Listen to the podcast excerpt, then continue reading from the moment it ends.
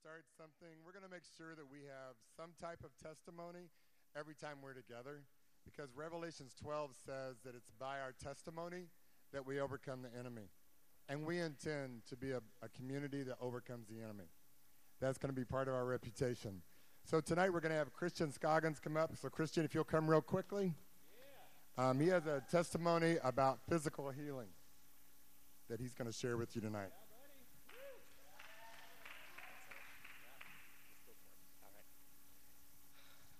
Guys. So, for those of you who don't know me, my name's Christian. I've been raised a Christian my entire life. My, I was just raised that way, family, devout Christians. But about one month before my 16th birthday, everything I knew in my life was going to change.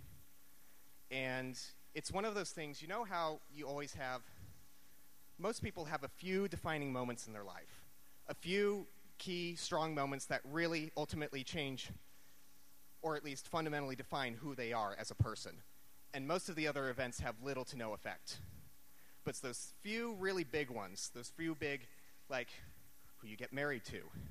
Did you, you know, did you get saved by Christ? Stuff like that.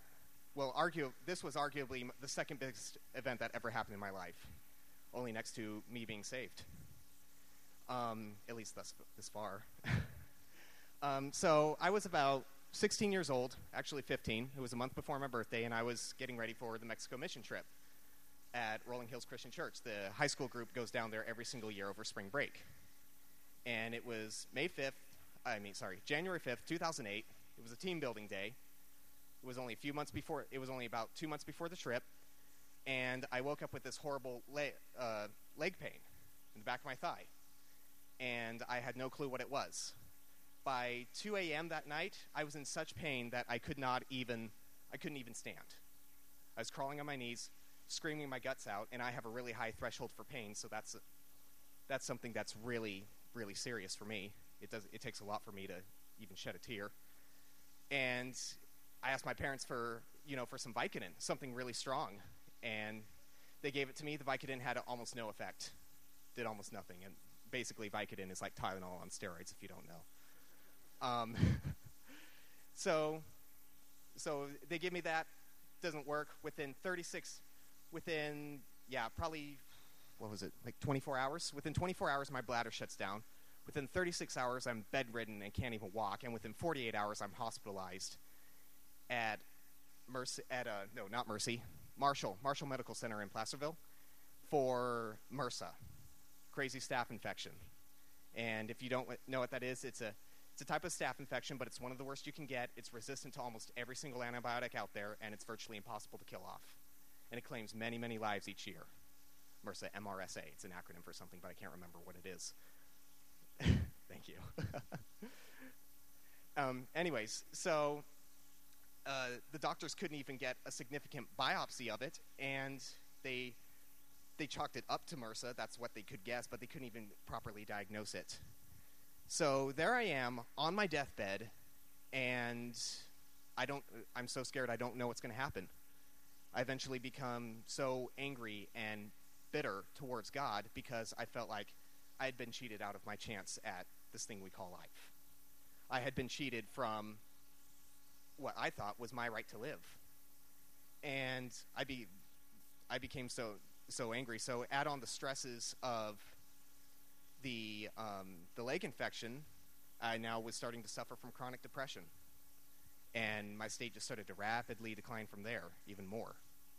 I mean, if you have the will, if you have the, eventually it got so bad I started to lose the will to survive, lose the will to live, and if you lose if you lose the will to live, it's very hard to stay alive. You'd be amazed what you can live through if you're willing to live through it. So, but one night was the worst one particular night, my fever got up to, my, well, my fever was really high the whole time. It was 106, if not higher. In fact, one night I actually got up to 109. And if it didn't go down, they were going to have to emergency airlift me into UC Davis, where I would have to have this horrible surgery that would cut across my stomach, and they'd have to go down to tear out the infection. And there wasn't even, there was a definitely a high chance I could die in the surgery. So between the fever, the leg infection, this threat of surgery looming over my head, there was you know three or four factors about why why I shouldn't be alive today. Definitely a, an absolute miracle that I'm healed here.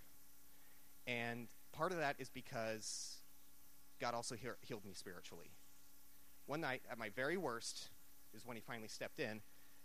I was, I was finally, eh, my depression reached so bad. I was also now blaming God that He wouldn't even kill me quickly.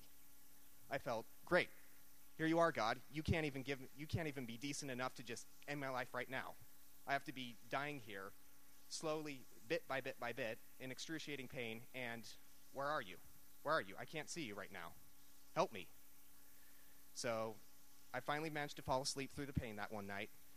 And I actually had sort of, I don't think it was quite a vision, but it was, cer- it was certainly some sort of crazy dream. It was definitely a dream from God, I know that.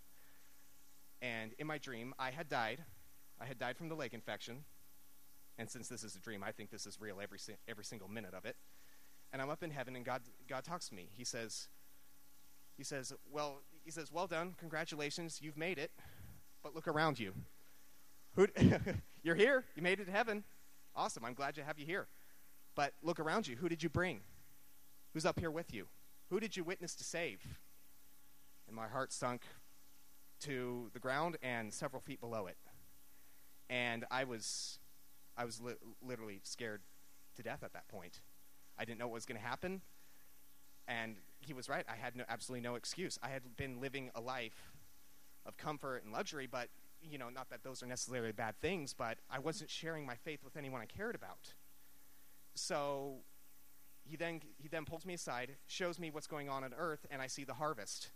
Literally see all the souls that are being rapidly just warped into hell. And largely due to ignorance because they don't know better. Because and he basically said, "You see that person right down there? Remember him when you know back in back during high school?" and you felt prompted that you should have said something and didn't? If you did, he would be here today. Remember him over there? If you said something, he might be here today. So, the, and the moment I that I wake up in the hospital bed, back to where I am, shrieking in misery and pain, but also out of sheer shock of what just happened. And from that point, that point on, I vowed, okay, things just got way worse radically. It gave me a huge wake up call as to who I really was at that moment, at least up to that point. What I, what I had made my life about and why I needed to change it. And because of that, I, I then made a, a vow to God you know what? God, if you heal me, if you heal me of this affliction, somehow, some miraculous way I come out of this infection, I promise that when you, when you prompt me to share my faith about somebody, share, share to somebody my faith about you, I'm going to do it. And so far, to this day, I've been able to keep that promise. And the moment I changed my mindset, thank you. the moment I changed my mindset was the moment God came back to, was the moment God started to heal me and turn me around. The doctors luckily found an antibiotic. It finally started, it was actually a mix of several things.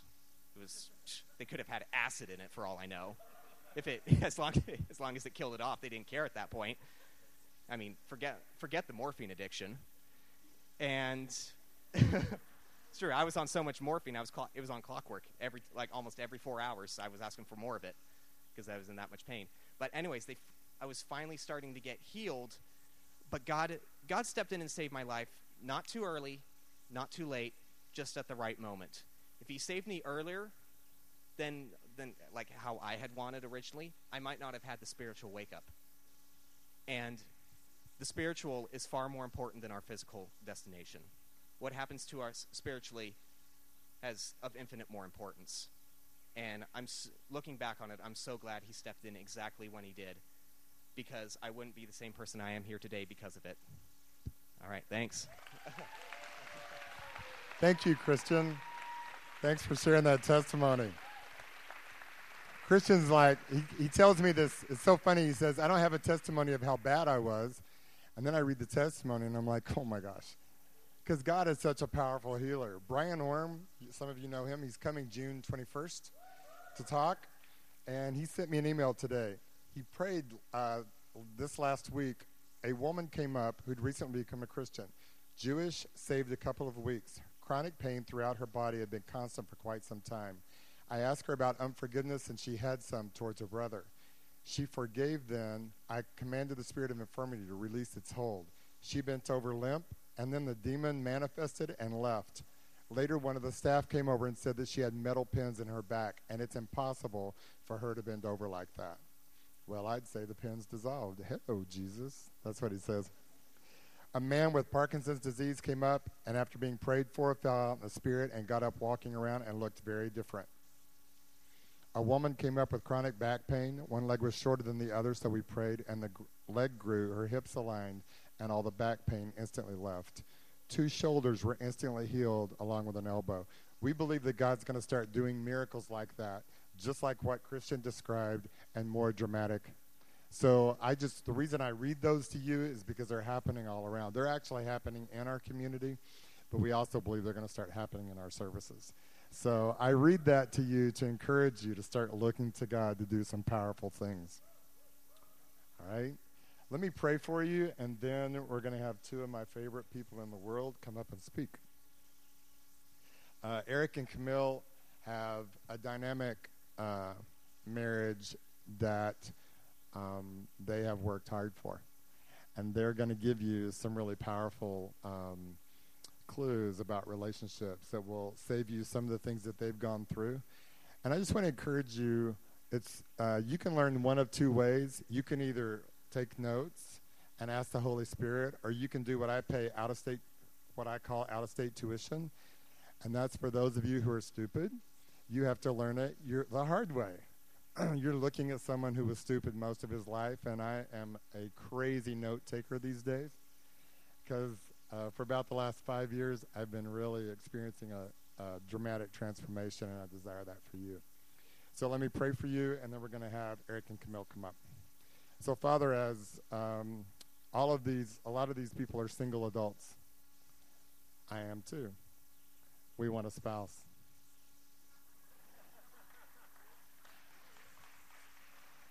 I love it when we all agree in prayer.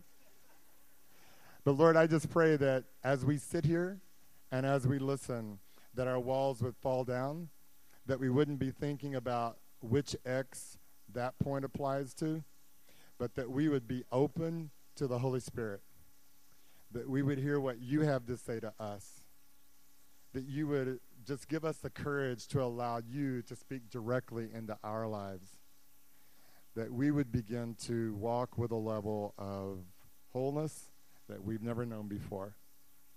And that we would have clarity so that when we look around us for who we want to be married to, our eyes are clear. And we can find other whole people. And they're drawn to us because we also are whole. So we just ask you for a powerful truth transformation tonight across this assembly in Jesus' name. I break the power of every stronghold. I break the power of every lie, every word curse, and every accusation that's ever been spoken over you, your relationships, or your ability to have a future spouse. I break the power of any mistakes that you've made in the past. I break the power of every memory of every person you've ever been with. I break off shame and condemnation Every harassing, tormenting thought that comes to you when it comes to relationships, I break that power and we bind those in Jesus' name tonight. I tell the deaf and dumb spirit to come off your heads so that you can clearly hear what the Word of God has to say. We just thank you, God, because you're such an awesome daddy. In Jesus' name, amen. Welcome, Eric and Camille. Woot, woot.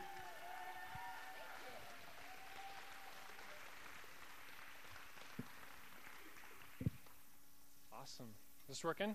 You guys hear me? Sweet. Uh, so we, we love this. This is a ton of fun. Uh, first off, I thought it'd be interesting to uh, point out that uh, we've you know worked hard on our marriage, and we we're a firm believer in just counseling, even when everything's great in your relationship. I mean, you don't drive your car for like twenty thousand miles and never change the oil, you know. And and I kind of went into it with like the mentality that I want to have like the best marriage humanly possible. And uh, we ended up taking some personality like tests and compatibility, and what were the results about our compatibility? Uh, we're not compatible. Exactly. every test said, "Dear Father, you should not be married." Like, what did you do? You But know. we did take the test after we got married, so it was like we Too just- late. Yeah, too late. I remember Kim when she like, you know, we were seeing, she's like, "Did we make a mistake?" You're like, "It's a test." No, you know. like it's course too not. And so I want to forewarn you that that what I'm going to share with you is my personal belief, which I've really searched in the scriptures and found to be true in my heart. And um, if you have an issue with that, if I ruffle some feathers, we got you know some cleanup tools and stuff. But I challenge you guys to uh, totally seek it out for yourself in the Word. And uh, sometimes I, I think that we we believe things that God never really said, and we find ourselves handicapped by those beliefs, and we don't know why. We don't know why life isn't working how we want. And I think sometimes it comes down to the details of, of walls and parameters and expectations we've set that we, we don't know why they're there, but they just are there. And one of the things I want to share with you guys is that, you know, even though that the, the tests and the experts have said that we are completely incompatible, that uh, I feel like I have the, the choice. Like, I have the choice to have an awesome marriage. And all of you guys have the choice to have an awesome marriage, an awesome dating relationship, and all those different details. And, and uh, one of the reasons I love being an entrepreneur is uh, like, I feel like, man, the power's in my hands. Like, who knows what tomorrow has? And I feel the same way as for life and relationships that, that we need to uh, look at the scripture that hopefully will release us to be able to dream and be able to be free for what we want to have God do in our lives. And it's going to be at the, our choosing, I really believe. So I'm going to share a little bit of the scripture with you. We're going to talk a little bit, but more importantly than anything else, this is kind of cool. Um, so this is our brand new little Epic Life text messaging service phone. Uh, this has no contacts, no address book, nothing. No one answers this phone. It's just for text messages. And so we have a number that if you want uh, and ask any question you want, um, we won't know who it is or whatever. But during the message, if you have something that comes to mind, um, text it. And we're going to leave a little time at the end uh, to do a little Q and A based on some of the text messages that come through. So if you have something like that's burning, you're like, man, what is it? Um, just grab this number. I think, yeah, there it is, um, and text it in there. And uh, so we'll uh, we'll address that and see how we have time uh, for that at the end. And if you don't text any questions, We'll I will then entertain you with really disgusting stories. So, just as a warning. Which has nothing to do about marriage, though. It's No. a different. Oh yeah. It didn't. Oh, I can give you some of those too.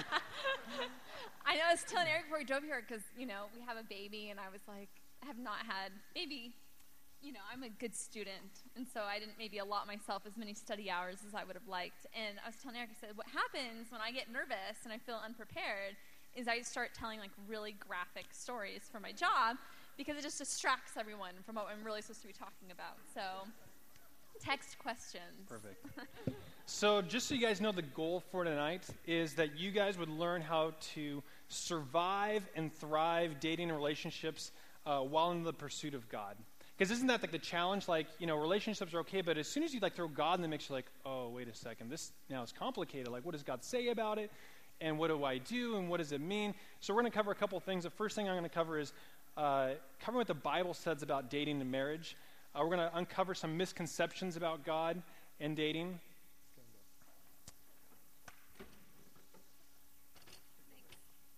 Perfect. And then uh, we're going to uh, give you a few practical ways in which to uh, succeed in dating. I'm going to stand for a second. Now that I'm up. This is it the crappy chair? All right, perfect. Sacrifice right here. So the first thing is Lesson number one. yeah, right. The girl gets the best. Everything. What's hers is hers, and what's mine's is hers. You know, that's kind of how it goes. Happy wife, happy life. I mean, all these little nuggets are going to come out. Uh, but this is not going to be uh, necessarily a, a talk on, on how to have a great marriage, because that's a totally separate conversation.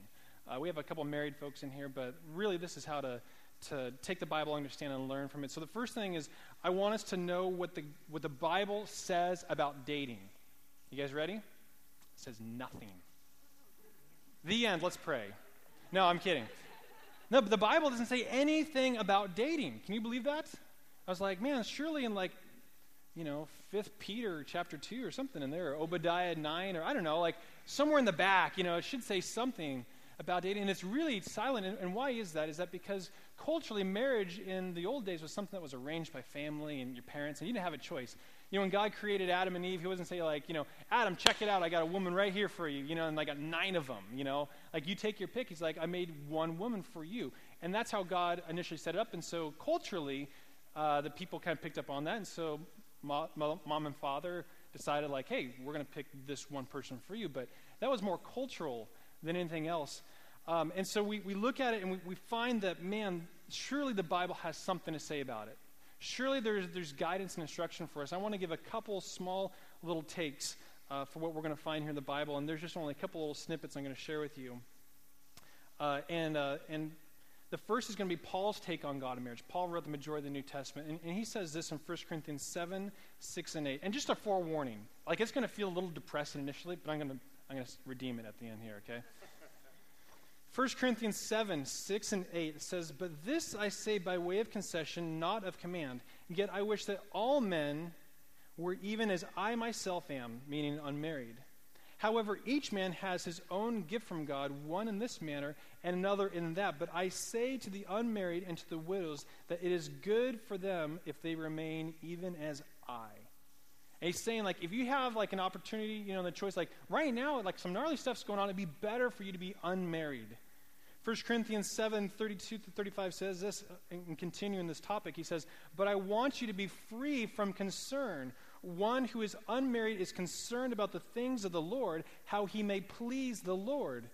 But one who is married is concerned about the things of the world, how he may please his wife, and his interests are divided. The woman who is unmarried and the virgin is concerned about the things of the Lord, that she may be holy both in body and spirit. But one who is married is concerned about the things of the world, how she may please her husband. This I say for your own benefit, not to put a restraint upon you, but to promote what is appropriate and to secure undistracted devotion to the Lord. Undistracted devotion to the Lord. That sounds like really holy speak, right?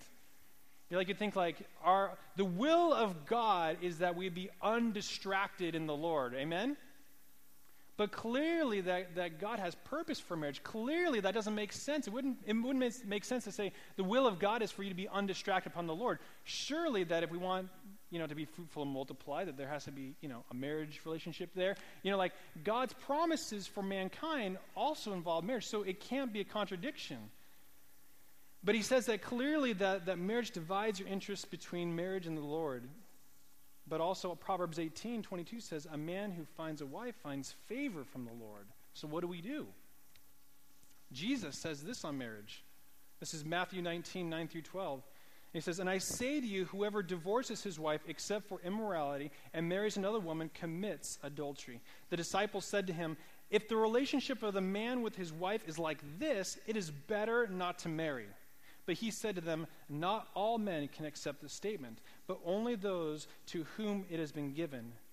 For there are eunuchs who were born that way from their mother's womb, and there are eunuchs who were made eunuchs by men, and there are also eunuchs made by themselves for the sake of the kingdom of heaven.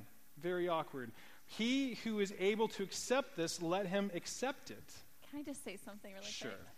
So, this all verse made a lot of sense when I was reading Eric's notes because I just have to say that like a couple days hmm. ago, I was on his computer, not snooping because there's nothing interesting to snoop on, but I clicked on the internet and it was open. It was Wikipedia and it was eunuchs, and he was. I had no idea why he was researching what eunuchs were and castrated men and all this, and then. She's like, "Why is?" It? I was like, "Trust me, we're, we're all good." So, you can. Continue. But understanding like the physical and the.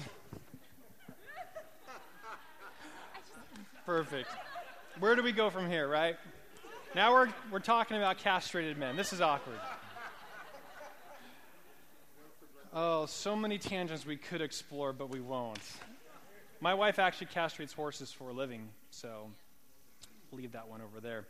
But but eunuchs, so okay, so castrated men, right? You know, well well culturally actually there's there's there's the the physical you know, eunuch. And then there's also kind of like the spiritual eunuch. And, and the difference is that men who have, have uh, made themselves committed to never being married, who've committed themselves to serving the Lord or whoever. And it wasn't uncommon for someone who was high up in government, you know, if they're close to the king, that they would say, I will be a servant of the king, and the king would say, Okay, you will be my inner circle. You'll be with my, my wife my kids. But one thing's got to go if you're going to be that close. I guess so. So, and then, then there's men who, for the Lord, that they, they feel called that they should kind of, you know, in that kind of chapter of their life, uh, and, and be totally devoted. And so, you know, different things happen, you know, hormones like go away and it makes it easier, you know, those desires go away, whatever, okay?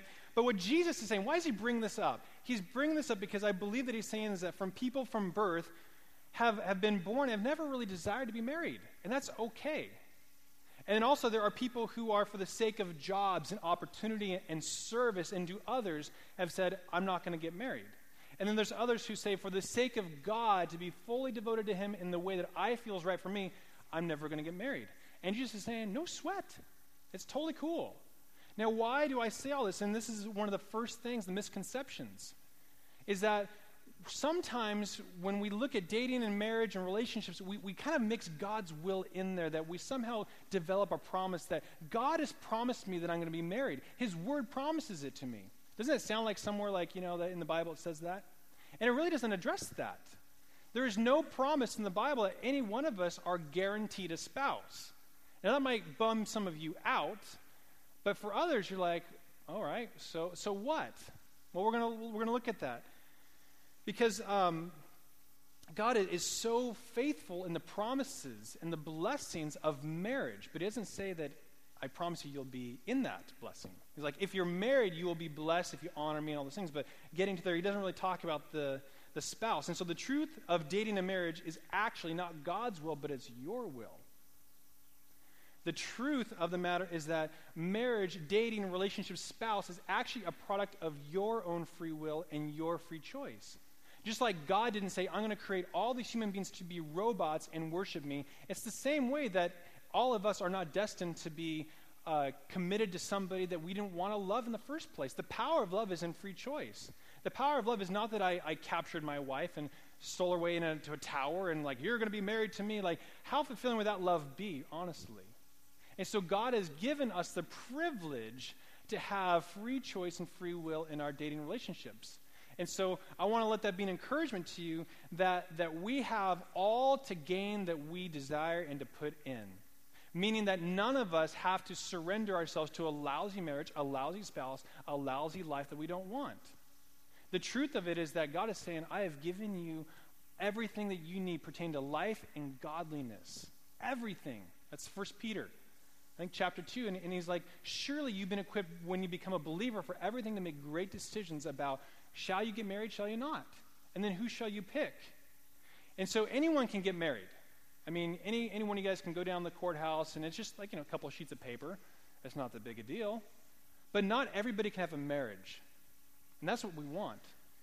The, the, the, the wedding itself, I mean, those, those details, and, and marriage itself is, is, uh, is so much separate than just being married.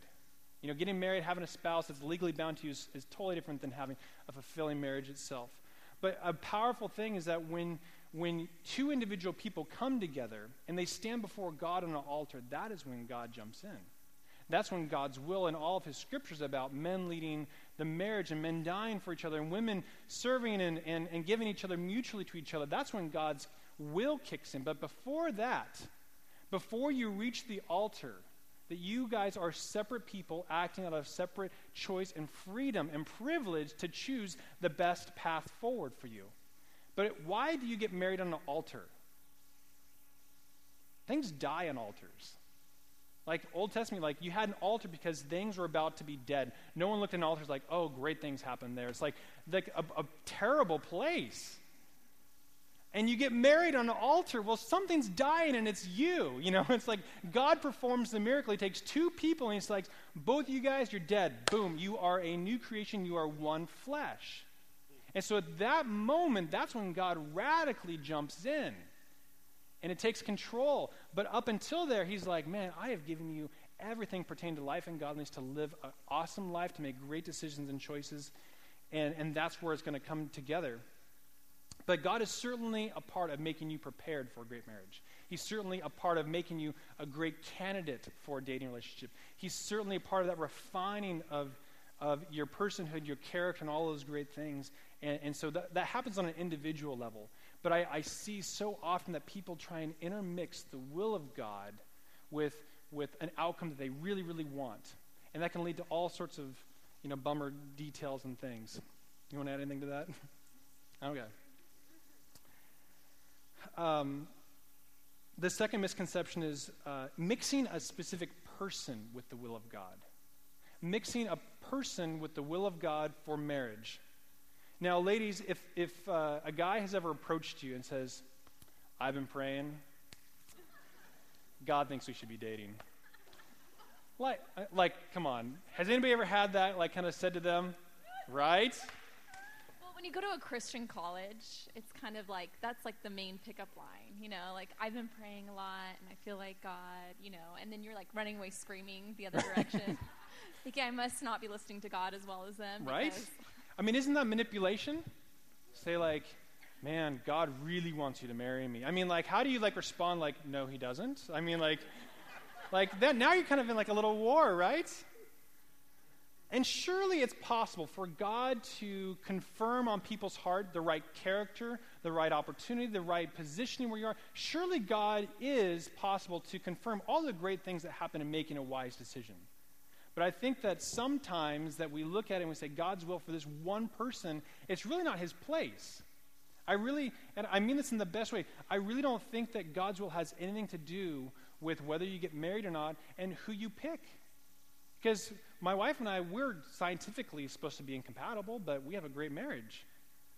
You know, and I feel that we both openly say that we could be married to a variety of different people and be really happy and really content, and we could have, you know, we're high functioning people. Like, we can make, you know, it work, I suppose. It doesn't mean anything bad, but now that I've had the power of choice, then the way that God refined my heart, the way He refined my character, made me perfectly fit for Camille.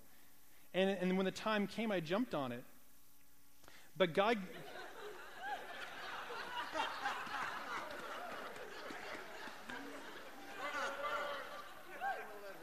All right. The purity talk is another talk later, okay? But God can use specific people.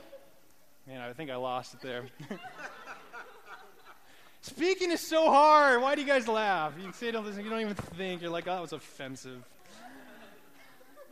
But the, the, the, the great thing is that, that God will use people like uh, a, a, failed dating relationship is not that big a deal. It's not a bummer thing. Why? Because God will use those experiences to give you attributes, will give you experiences, will give you more information about, wow, this is the kind of person I really need to marry. I knew actually within uh, my dating relationships early on that I need someone that can totally be okay with living life by, you know, the thread of our, our teeth, skin of our teeth. I was like, that didn't sound right. And, and, you know, understanding that, like, for, for many women, like, security is a significant deal. I haven't had a W 2 since I was 16. Like, I haven't had a savings account until this year. You know, it's like we live such crazy, crazy lives. I knew that, that my calling with God was, was, was strong, and I really had a lot of clarity individually for me what God was leading me. It's like, it's going to take a unique person. It's going to take someone that I need to identify to be able to hang with this, but also that's going to join with me. And so God really gave me this stewardship of having uh, a watchful eye and really understanding. And that came through a couple of those broken relationships, and that's okay. Because when we, we get into any relationship, we're like, well, God, it's your will. Surely it's your will for this. We get in muddied waters. The Bible mentions hardly anything about choosing the right spouse, and there's only two, two things that in the entire Bible I could find. And the first is 2 Corinthians 6.14. It says, don't be unequally yoked. That's the only attribute biblically that I can find that speaks to who should you marry. It basically says, if they're a believer, I'm going to leave the rest to you. That's good news, right? The only other verse I could find is Proverbs 21:19, which is kind of the opposite. It says, "It is better to live in a desert than with a quarrelsome and nagging wife." that intense? And true. And true. Not that I know from experience, but it says it would be better that you never marry than, than marry someone whose character will drive you loony.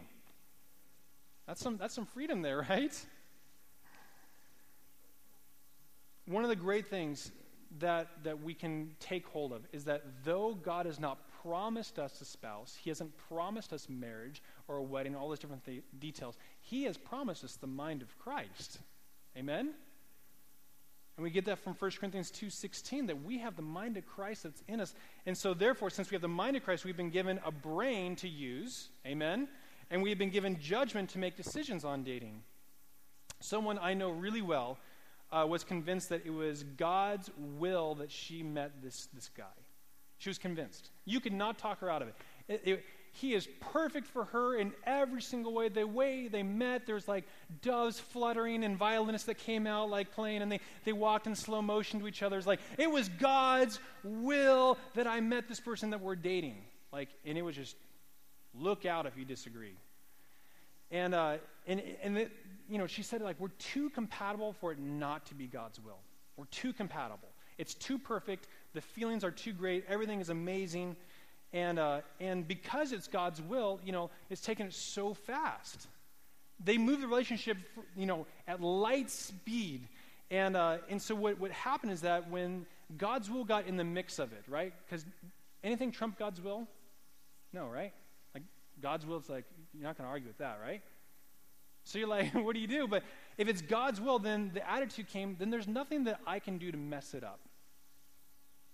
And I had some concerns about the relationship. I'm like, just to volunteer a couple, you know, opinions like, I don't really see these promises here, but, you know, I'm happy for you, but um, this whole mentality you can't mess it up, kind of dangerous.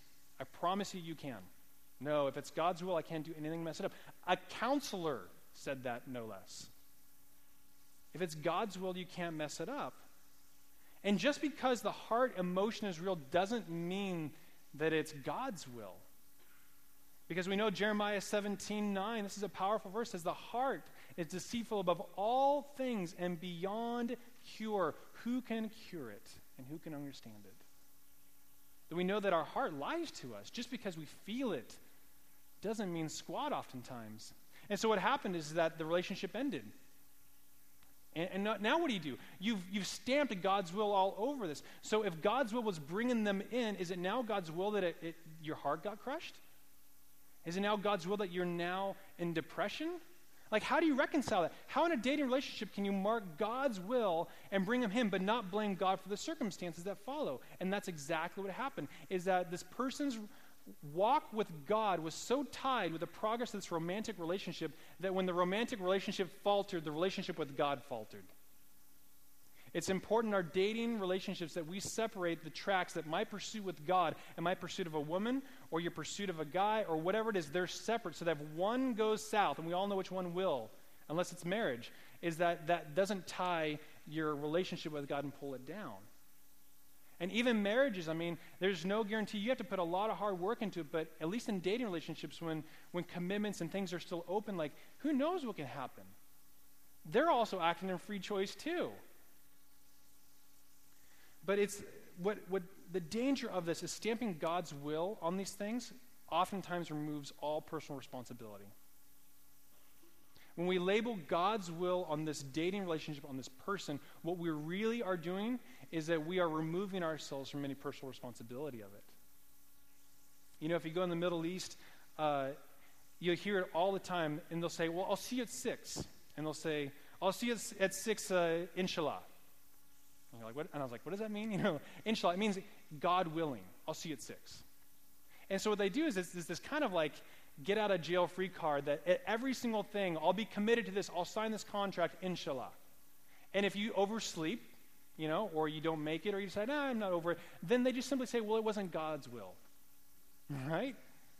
I mean, isn't that kind of a, a, cheap way? You're like, come on, like you stayed up late, you overslept. It wasn't God's will. Like you just you missed it, you know. Come on. but I think that the danger is that we tie God's will to a romantic relationship. We are, in essence, saying, well, God's will, you know, I, I couldn't help that outcome. Sure, you could. We just need to be aware of it. so, um, I think. Uh, I think that's, that's it on that. There's a couple details I'll, I'll share later, but I want to turn it over to Camille on the, the lies that, that we believe. Well, there's always details with everything. And You know, when Eric told me we were going to talk about dating tonight, to be honest, lately I've been feeling very old. I'm 30 years old. I have a child, which makes me feel really old. and I know I have more wrinkles since it. And Eric and I have been married eight years this summer. So we started dating over nine years ago.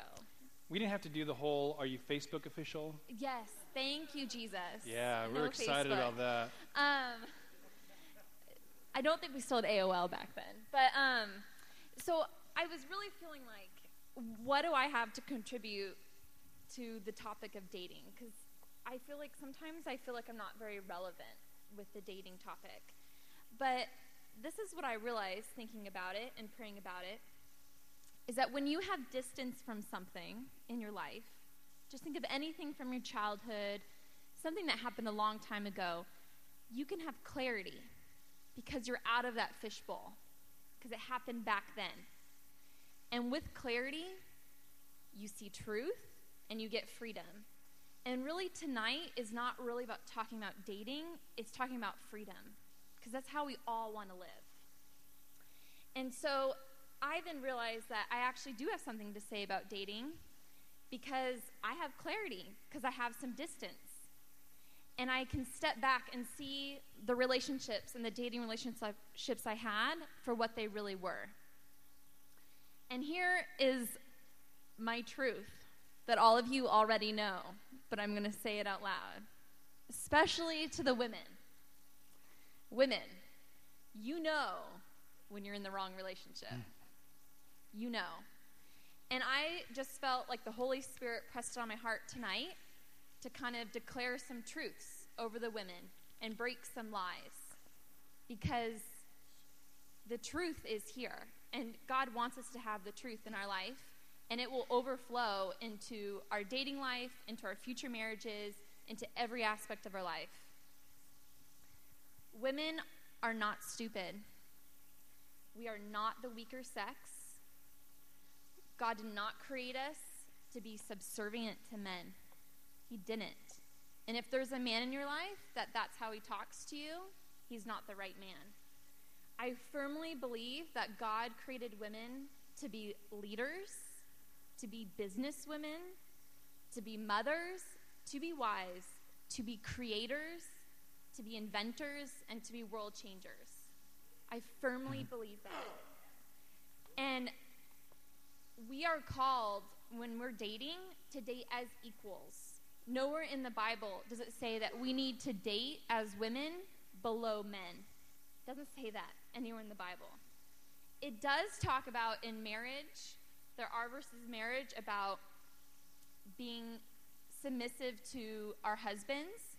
They're in the context of we need to, like, the church submits to Christ, and then men need to love women the way Christ laid down his life.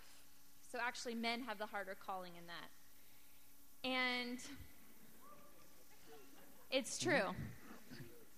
So, the reason I'm going to say this is one of the things I most value about my relationship with Eric is that he completely gives me freedom.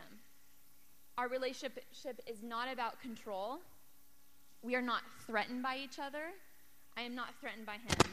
I think the reason that personality test says we're not compatible is because I'm a pretty strong woman and I and he's a pretty strong man. And so neither of us easily give. But I think the fruit of our relationship is that he doesn't try to control me and I don't try to control him because that's not really how God created us to be. And I just want to kind of break that lie off any women here tonight that feel like we are weaker or we need to listen to how the our boyfriend directs our relationship because that's absolutely not true. And the dynamic does change once you're married, but it changes in a way that I think continues to give you more freedom because you've chosen the right person. And I was really thinking about looking back at dating and how I can look at the men I dated before I dated Eric. I don't know if I should call them all men, but male, gendered Eunuchs. people. Not no, I don't know. I don't think any of them are eunuchs, but um, you know, I look back and I think to myself, while I was in those relationships, I knew they weren't the right relationships. I knew they weren't the right. To, I'm just, just saying. Oh, well, let's not even go there. So, um, and I knew it. But so then I was thinking, okay, why? Okay, here I was, and I didn't end all those relationships as soon as I got into them. Even when I kind of had that inkling they weren't the right relationship. And so then I'm thinking to self, okay, self, why did you stay in that relationship for any period of time once you knew it wasn't the right relationship? And I really believe that it's because of these lies we tell ourselves and these fears we have. And here are some of them off the top of my head I will never get married. So why would I break up with this boyfriend? We've been together for so long. I've invested so much in this relationship. I can't even imagine ending it. I feel like I hear that all the time. Women that have been dating guys for a year or even more, and they feel like they have put so much of themselves in that relationship, they can't even imagine ending it, even if they know it's not the relationship they'd always dreamed of. It will never get better. Definitely hear that. Definitely felt that for myself. I remember uh, one guy I dated when I was in college. I knew at the time, you know, the Holy Spirit's always talking to us. And I knew at that time that it wasn't the ideal relationship for me, but I genuinely felt that it, I probably wouldn't get any better prospects because he checked off maybe 80% of the things on my list. And so I hung in there um, until it, you know, obviously exploded into a million pieces. Um, and until you saw the light. Until I saw the light. Um, and here's the deal dating actually is not that hard because there's only one thing you have to do listen to the Holy Spirit. The Holy Spirit, I promise you, will tell you if you're in the wrong relationship. Absolutely, He will not leave you hanging. You will not be in the wrong relationship and hear absolutely nothing from the Holy Spirit if you're asking and if you're listening. But the Holy Spirit doesn't always point out if you're in the right relationship. So he'll tell us if we're in the wrong relationship, but he won't always tell us if we're in the right one, which can seem a little bit annoying. But it's true. Why is that? Because the Holy Spirit's not a puppeteer. He's not going to direct us everywhere we need to go. Because, like Eric said, we have freedom, and we have freedom of choice. And that's an awesome gift. So, the Holy Spirit's probably not going to niggle in your ear ding, ding, ding. If you don't take this one, there's no better one coming up. but He will tell you if you're in the wrong relationship um, look at this, look at this, look at this. You need to get out. Like Eric and I have talked about many times, we personally don't believe that there's only one in the whole world that we could ever be married to. And we actually really love knowing that because we love looking at each other and going, we chose each other. It wasn't like, um, you're the only one that would marry me, you know?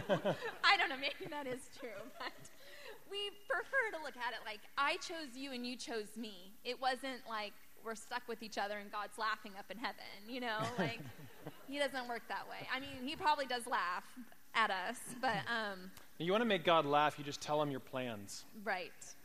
It's a sure way. So that's a, the truth I really had placed over my heart tonight was just to kind of declare to the women, like, you know when you're in the wrong relationship, when you feel that check in your spirit, don't ignore it because it's real. And the Holy Spirit is always talking to us. And the more whole we become and the more we listen to Him, the more we will be quick to discern. And what do you do? I was also thinking too about, because I felt all those same fears about what if I never get married? I felt like I saw my friends around me getting engaged. And even though I got married young, there's always somebody getting married younger than you. And I felt like my friends were getting married. I felt like everybody had found their soulmate. And I was just kind of, at times, totally freaked out that I was going to be standing on the corner, like, with all my cats and I do like cats, so like that seemed like a real reality for me. Like I was just going to continue to collect them because nobody'd be around to tell me not to. And which I did have collected some since we've been married. But uh, you know, and so I thought, okay, what do you do? Because those those things will come into your mind. You will feel those fears. I have really amazing girlfriends. I have some amazing girlfriends that are single, and I know that they struggle with that. And what I liken it to is working out. And I've recently just started working out again after a year plus off of cooking a baby. And I'm sure all of you in here have at least tried working out at some point. Or if you haven't even really tried it, you've had to do it in school because I think the government makes you run like a mile or something, right? so, this is the deal with working out. At first, it's like really hard, and you have to force yourself to do it. And I'm currently doing a little DVD series that I do in the safety of my home so no one can see me and laugh at me while I do it. But you have to force yourself to get up and press play and not just sit on the couch and watch ho hos while you watch like the good looking man do his workout and you're just sitting on the couch eating ho hos, you know? But to get up and do it, like, takes some effort. And so the first day you do it, it's hard, but then you do it again the next day, and then you do it again the next day, and you keep forcing yourself and you start getting disciplined in doing your workout. And you know what's amazing? And for all of you that worked out, what happens is you actually start to enjoy it, and it starts to become a habit, and you start to need it, and it becomes automatic I need my workout today. I need my workout today. I hate it. This sucks, but I need my workout today. And it's the same way with speaking truth into your own life. Is that when you hear those things in your head, because it will never go away, because unfortunately the enemy continues to prowl around until we're in heaven. So it will never go away. So you'll have a really great night and you're single and you're like, this is awesome. The Holy Spirit is talking to me. I'm getting clarity. I'm getting discernment. Like, I believe that God will give me the desires of my heart. This is my current desire. I believe if I'm seeking Him, He will bring me someone. I feel awesome. But I know how it goes. And it might be the next day, it might be an hour later, it might be a month later, but all of a sudden in your little head comes this little thing that goes, What if you never get married and no one's ever going to love you and you're never going to be married? And what you have to do is you have to get disciplined and you have to get that little voice in your head and you say, That is not true.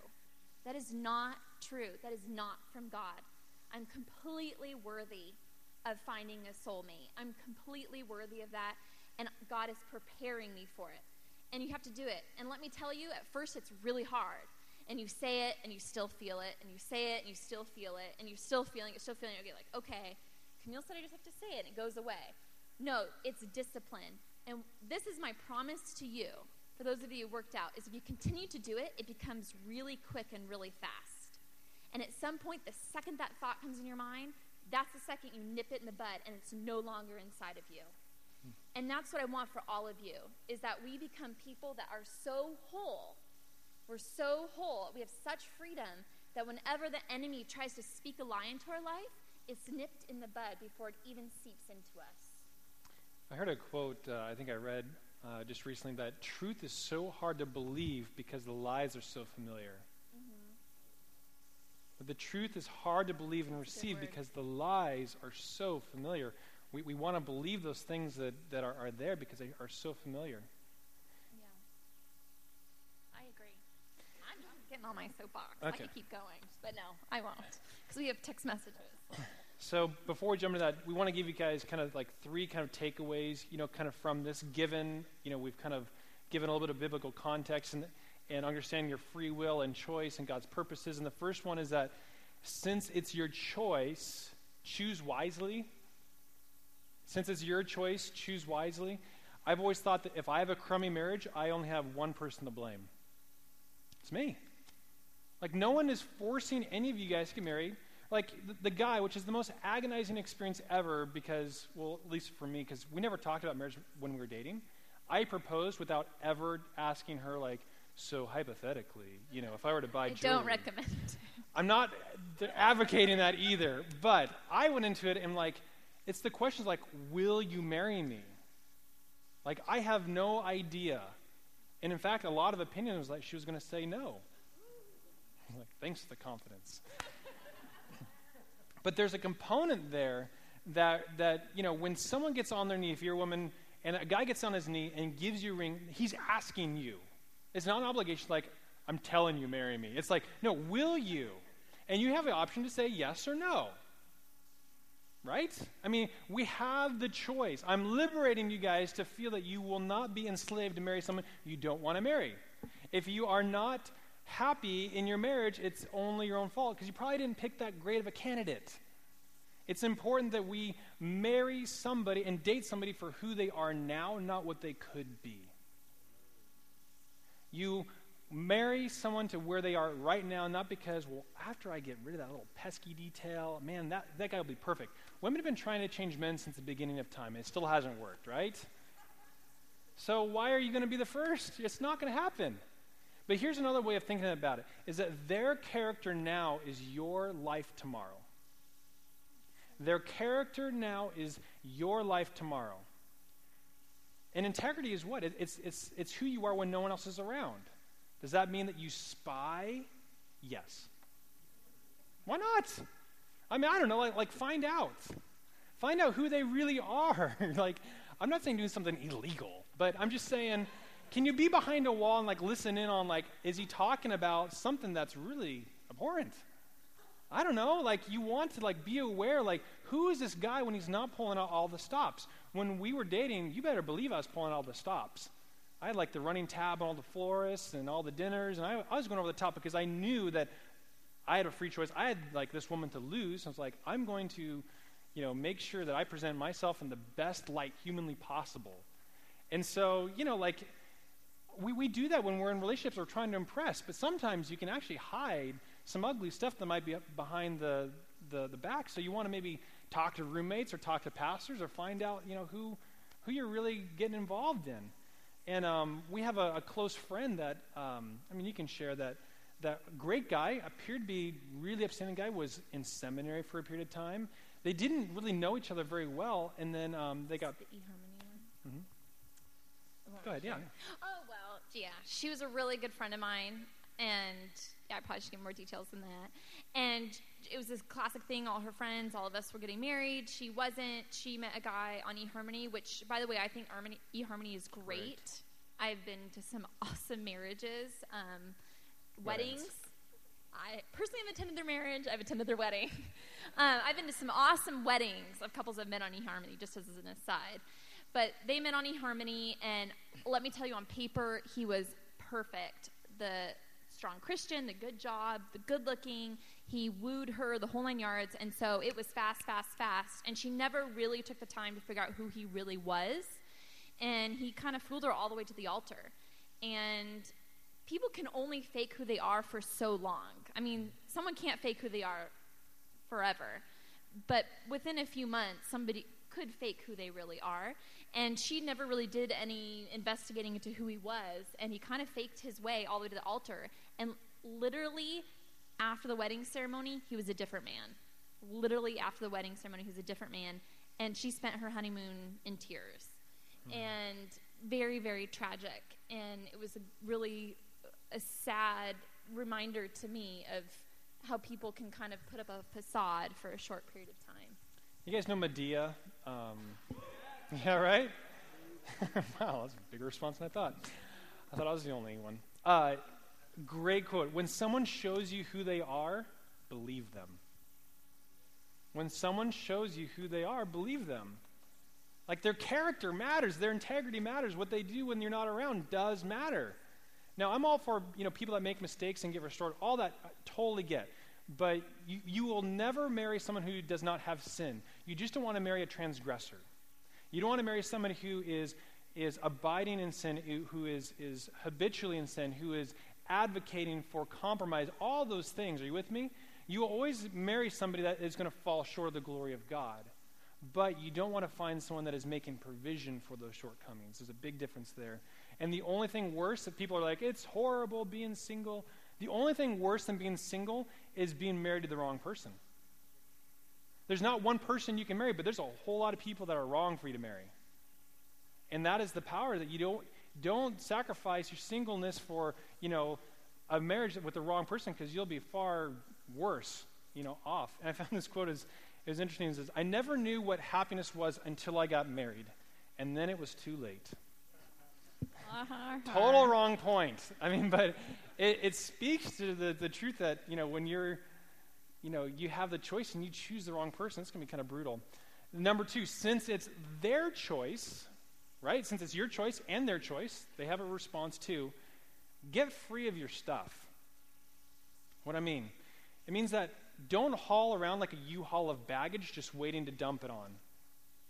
If you have brokenness in your life, you have past relationships, you have maybe a, a rough upbringing or whatever it is, get free of that stuff before you become romantically serious with somebody. Why? Is because sometimes when we have those brokenness, uh, uh, we have that brokenness in our life, we have those, those, those challenges in the past relationships, as we, we bring them forward into a new relationship and we want someone to pay for them. If, if you're dating a woman and she's like, well, I have trust issues, run. like, there's so much under that statement, it's stinky. I don't want to even go there. Like, why make someone else pay for someone else's sins? Forgiveness starts and ends with you. If someone has wronged you and you're pining away, hoping that one day they come back and make it all right, you are going to be sad. Because forgiveness is called for you to forgive them, not for them to come back to you and ask you for forgiveness. God never said that there's going to be a two way conversation of forgiveness. So if you got unforgiveness in your heart, there's only one person who can clear that up. There's only one person who can clear up that baggage you have. And so as someone is looking at you for a candidate, looking at you for like, man, is this person, you know, worthy of, of having a, a healthy, godly relationship that we can just be free and, and legit with each other? And, and they're like pulling all these things like, well, I have been cheated on before, so, you know, I'm going to need to look at your cell phone. I'm going to need, like, you're like, whoa, whoa, whoa, whoa, whoa. Like, I'm, I'm waging a war that I didn't start here. So don't do that. Don't, don't be in a relationship that you will instantly be paying for someone else's mistakes. You'll never win. That person is now using those, those past histories as ammo, and they're looking for someone to take it out on. It happens all the time. I'm not saying if that's you and you got all this stuff, it's totally fine. We all got our stuff. But let's get free of this stuff, right? A great program is Christ Life. Can you raise your hand if you've gone through Christ Life? Look at this. It is awesome. And it helps you, you know, kind of go back through. Sometimes we're, we're carrying around things that we didn't even know we were carrying around. And so when the powerful things of Christ life, it helps you like clean out the slate. You're like, man, I haven't gone that attic a long time. I don't even know what's up there, but I want to see. So get free of your stuff. If you're insecure, get secure. you know, like insecurity reveals wrong security. And you think that a dating relationship will help fill that void. All it will is it's just going to medicate your insecurity even more you'll actually use that relationship to kind of further feed that insecurity rather than being secure in who you were and who you are. When we were dating, there was like several of the guys that were competing for Camille. They were sending flowers to her home, doing all sorts of things. And like I had, you know, I had a choice. Either I can like, oh, woe is me, or I can be like, oh yeah, I'm just ordering more. You know, like I, I was like, let's let's go. like I have a choice in this, so I'm gonna go for it. And um, and I wasn't going to let myself be insecure because I knew if I was insecure and be like, do you really love me? Like, like really, really love me? She would have like turned on a dime so fast. Well, I think all women can agree that there's nothing more attractive than a confident man. I mean, right? Right. Okay. I've shared the story how we, you know, first met a million times. I won't do it here again. Um, and you're like, oh, I don't think you, we have please. time. I yeah. And, and don't misunderstand me. Don't misunderstand me that history and baggage are not the same thing. That God is a redeeming God, He is a restorer of lost and broken things. Um, and when you repent and move in a different direction, that is completely different. That's completely different than, than carrying around baggage that, that you have a vested interest in holding on to, of making somebody pay for. So if you have a, a bummer past, if you made mistakes, totally cool. God says there's victory in turning around and repenting and, and getting free of that stuff. You are redeemed. You are completely cleansed of whatever shortcomings and mistakes you've had in the past, as long as you've dealt with them and let them go. God totally has victory over that. And, uh, and finally, if you want to date and have a marriage, be intentional and proactive. Be intentional and be proactive. Don't be weird, but be intentional and be proactive. Like there's like a big line like if you're weird, you deserve to scare people off. Like don't, you know, they have free choice, right? So don't don't mess it up. You know, like I, I get to hear all sorts of stories of people who like totally botch the whole process. So don't do it, you know, like but but be, you know, be intentional. People who are kind of waiting around, I'm just waiting for that knight in shining armor to come bang down my door in my PJs while I stay in my room all day long and never go out. Like, don't expect God to like bring a horse and a man into your room. Like, make, surround yourself in a community where there are stellar studs. Like, be in a place where there are guys that are godly in character, that are passionate about life. Like, if, like, go into those communities, like, be in those environments. Don't go around trolling. Don't have an agenda here. Like, don't flirt to convert, you know, like, don't do those things. But be intentional, though. Like, don't be like, I think God wants us to date. Like, that's not proactive and intentional. That's weird. But get to know somebody. Don't, don't have the first contact you have with somebody be about, so maybe we can go get coffee sometime, you know? And don't, like, you know, Facebook stalk them too, you know, and like, don't do those things. Come on. I'm trying to help you guys and save you all from embarrassment. Tell them all. I mean, we, we could go on and on and on on those things. Just don't do it. Like, live, pursue God wholeheartedly, and run as fast as you can to God and look over and see who's running next to you. You'll have a lot to talk about, and it won't be about awkward things. Can I just say something? Yeah. To all the single men. Hey, buckle up. No, no, no, no, no, no, no. Be cool. Be cool, okay? Girls are not into. We, like I, the lie I broke off, we are not stupid and we are not weak. And we totally know when a guy is lurking around us. And yes. Wait, you're saying that women are not Yes. stupid? Yes. So we know when a guy is lurking around, so don't lurk around a girl because that's creepy. Don't not talk to a girl here, but then Facebook her. Don't ask a girl out on a date via Facebook. Don't ask a girl on a date via text message. Don't try to get her number from somebody else that's here. Like, be cool. Like, what's attractive to a girl is a confident guy. And if you're confident and you go up to a girl, hey, nice to meet you. Like, what do you like to do for fun? Like, you know, whatever, whatever you do. But, like, you know, Flex. No. don't flex. But like be cool because that's how you get to know someone. That's how you even figure out if there's chemistry, you know? And girls are totally not into Facebook stalking, being asked on a date via text message or Facebook. Like it's not a turn on at all. And again, girls like confident men. And so if you're kind of nervous that you might be creepy and not know it, ask another girl.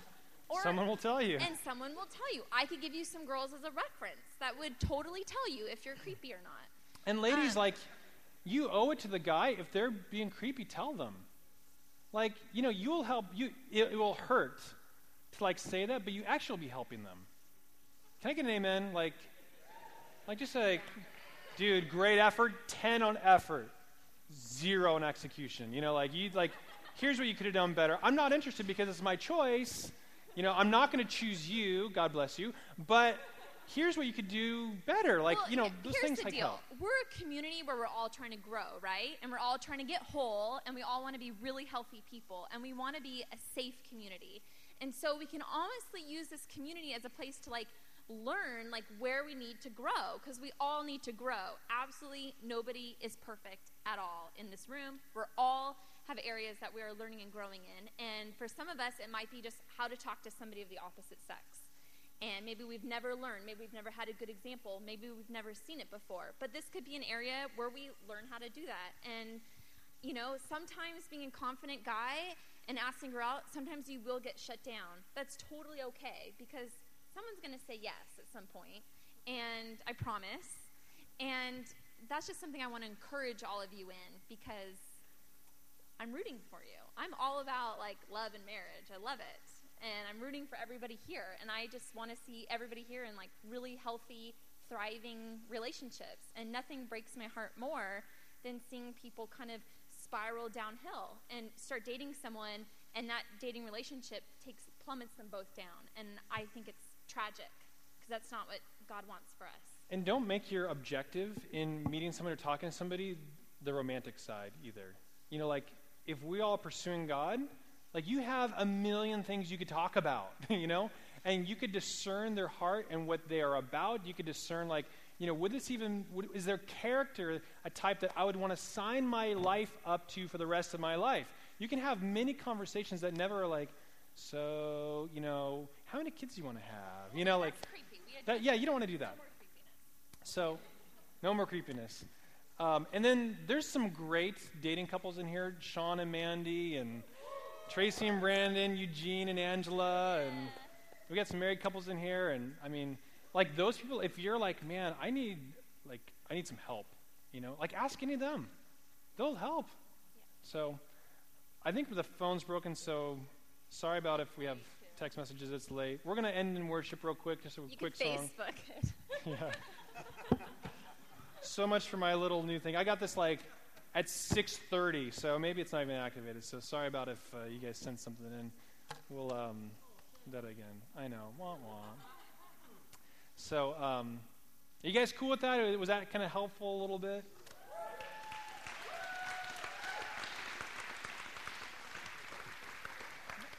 And it's a million degrees in here, so um, hopefully you guys are doing okay. But why don't we all stand? We're just going to worship. And let me just pray for you guys real quick before we go into worship, and we'll close it out. Uh, Father, we just thank you, Lord, for uh, God, your promises over us that you have a plan, a hope, and a future, and you're it. Lord, we thank you that, that you have called us first to be satisfied in Jesus.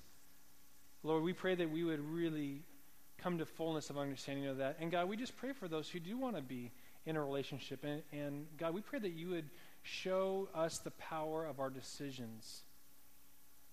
Lord, help us to get free. Help us to be in right relationships. Help us to get out of wrong relationships. God, we ask that you would be our comforter, our counselor, our guider. Lord, we just uh, thank you for that. We love you tonight and we worship you.